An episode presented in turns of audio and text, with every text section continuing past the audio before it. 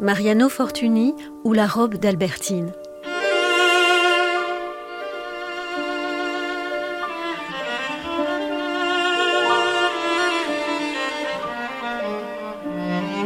Né à Grenade en 1871, Mariano Fortuny y Madrasso est le fils du célèbre peintre orientaliste catalan Mariano Fortuny y Marsal et de Cecilia de Madrasso y Carreta, issue d'une famille d'artistes de renom proche de la couronne d'Espagne. Orphelin de père à trois ans, le jeune Mariano n'en grandit pas moins au milieu des tableaux de son géniteur et des objets orientaux de son incroyable collection. Sa veuve lui voue alors un véritable culte. Mais en 1875, Cecilia Fortuny décide de rejoindre ses deux frères peintres à Paris qui fréquentent les cercles lettrés de la ville lumière. Dès l'âge de 9 ans, Mariano annonce déjà un certain talent en réalisant une copie d'un tableau de Diego Velázquez.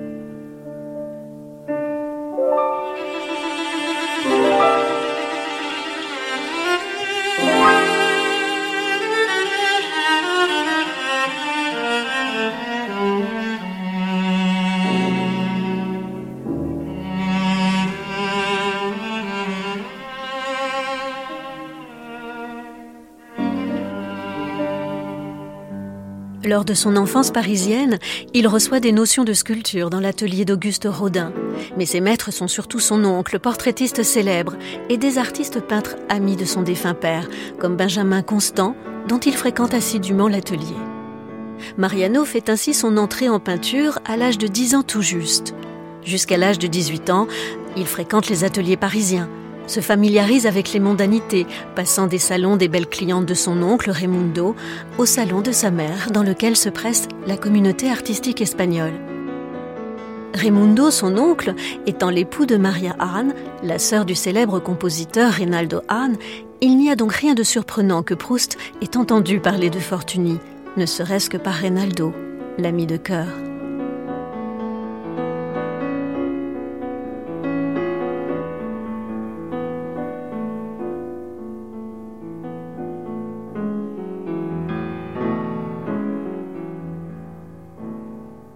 Tout au long du début des années 1890, Mariano Fortuny se consacre à un cycle de peinture et de gravure inspiré par Richard Wagner. C'est un passionné de Wagner, le peintre et musicien espagnol Rogelio de Egusquiza, qui pousse Mariano Fortuny vers l'esthétique wagnérienne. À son retour de Bayreuth, il lui partage son enthousiasme et Mariano Fortuny en témoigne ainsi. Il ne me parla que des mythes et des héros de la tétralogie. Je ne rêvais plus que de Wagner. J'étais absorbée par les scènes et les décors, et cela fut un fort rappel pour me replonger dans l'étude de la peinture. La conception wagnérienne de l'œuvre d'art totale, où musique, voix, chorégraphie, costumes, décors, espace et lumière, constitue à ses yeux un ensemble le plus harmonieux qui soit et répond parfaitement à son inspiration. C'est au cours de l'été 1891 que Fortuny se rend pour la première fois en Allemagne. Il visite alors Munich, Nuremberg et Bayreuth avec sa mère Cecilia et sa sœur Maria Luisa. Puis Fortuny se décide enfin à rejoindre sa mère à Venise. À la fin des années 1890, il s'installe donc dans la Sérénissime où il effectue des recherches sur l'éclairage scénique et ses effets artistiques. Il pense alors que l'utilisation de la lumière diffuse indirecte est la seule méthode qui permette de donner au public l'illusion de la réalité.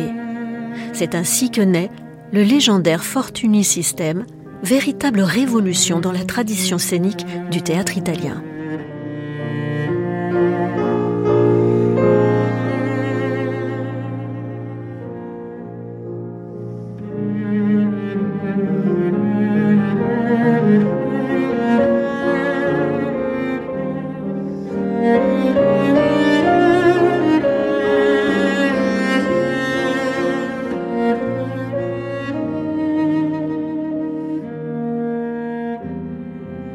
Il se familiarise avec l'art italien, s'enivre des tons passés des palais, de l'atmosphère orientale de la cité des eaux, et enfin, il s'éprend de l'or fondu de la lumière magnifiée par Carpaccio et Giorgione.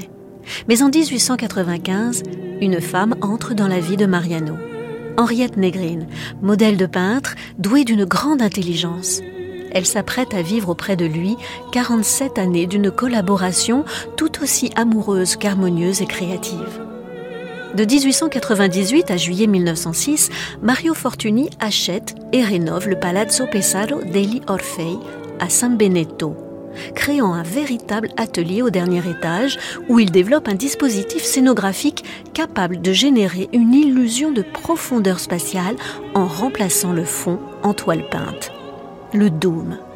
Les toiles de fond peintes sont donc retirées et remplacées par des projecteurs mobiles afin d'obtenir un effet d'action en plein air et un jeu de lumière. Le résultat final est une scène éclairée de manière homogène dans laquelle alternent les nuances de couleurs permettant au public de s'immerger dans une œuvre d'art totale faite de musique, d'action et de lumière. Un concept directement inspiré par Wagner. Le succès de sa proposition est immédiat. Fortuny utilise alors ses lumières indirectes pour les décors de Tristan et Isolde, joués au théâtre de la Scala de Milan en 1900.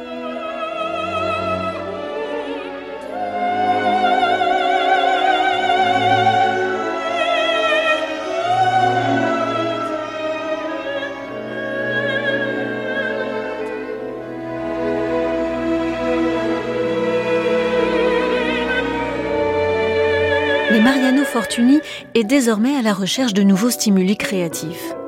C'est à la mode que sa femme va l'inciter à s'intéresser. C'est alors le début de la production de tissus et textiles imprimés. Mariano puise son inspiration dans les ouvrages de sa bibliothèque, dans les précieux coffres de Cecilia, sa mère, qui possède une sublime collection de tissus anciens, mais aussi dans les pierres de la Cité des Eaux, insufflant à ses créations une originalité inégalée. Sa femme n'y sera pas étrangère. La magie de la robe d'Elphos, que le couple Fortuny décline alors dans toutes les étoffes et tous les tons, prend modèle sur la statue de l'Orige de Delphes. Elle fascine les artistes, d'autant que Mariano est un homme de théâtre et que Sarah Bernard, ainsi que Eleonora Duse, maîtresse de Gabriel D'Annunzio, sont des ambassadrices de charme. À leur suite, Mariano Fortuny habille quelques-unes des plus célèbres cocottes de son temps.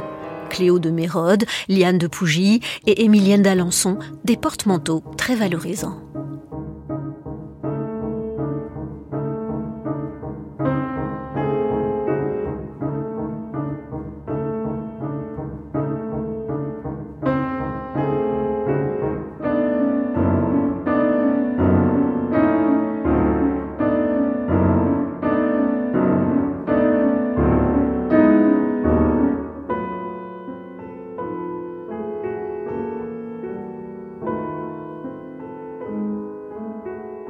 Le couple conçoit donc à l'intention des femmes, courtisanes ou mondaines, des vêtements extrêmement raffinés qu'elles portent à même la peau et dont le mérite est d'épouser leur forme tout en voilant les contours de leur corps et en ondulant au moindre de leurs mouvements.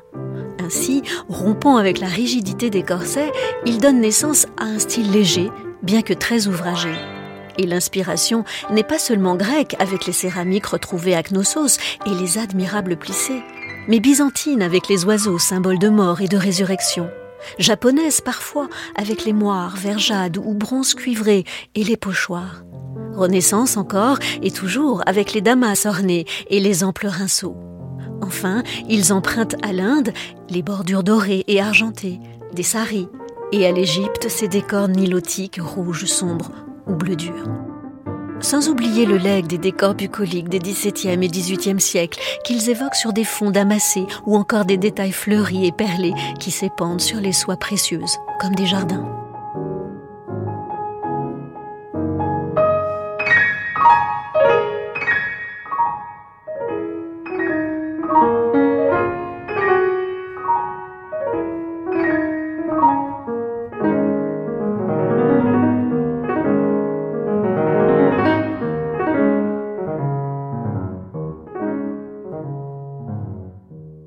Giorgione, Titien, Tintoret ou le Carpaccio, son préféré, la lumière est au cœur des créations et des inventions de Fortuny.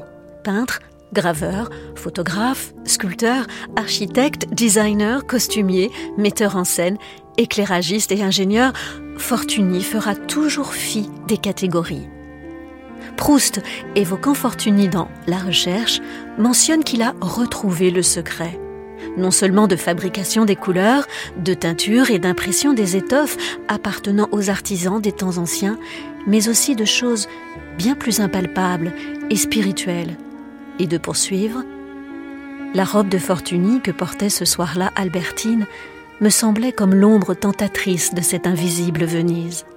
Elle était envahie d'ornementations arabes, comme les palais de Venise dissimulés à la façon des sultanes derrière un voile ajouré de pierre, comme les reliures de la bibliothèque ambrosienne, comme les colonnes desquelles les oiseaux orientaux, qui signifient alternativement la mort et la vie, se répétaient dans le miroitement de l'étoffe d'un bleu profond qui, au fur et à mesure que mon regard s'y avançait, se changeait en or malléable, par ces mêmes transmutations qui, devant la gondole qui s'avance, changent en métal flamboyant l'azur du grand canal et les manches étaient doublées d'un rose cerise qui est si particulièrement vénitien qu'on l'appelle rose tiepolo.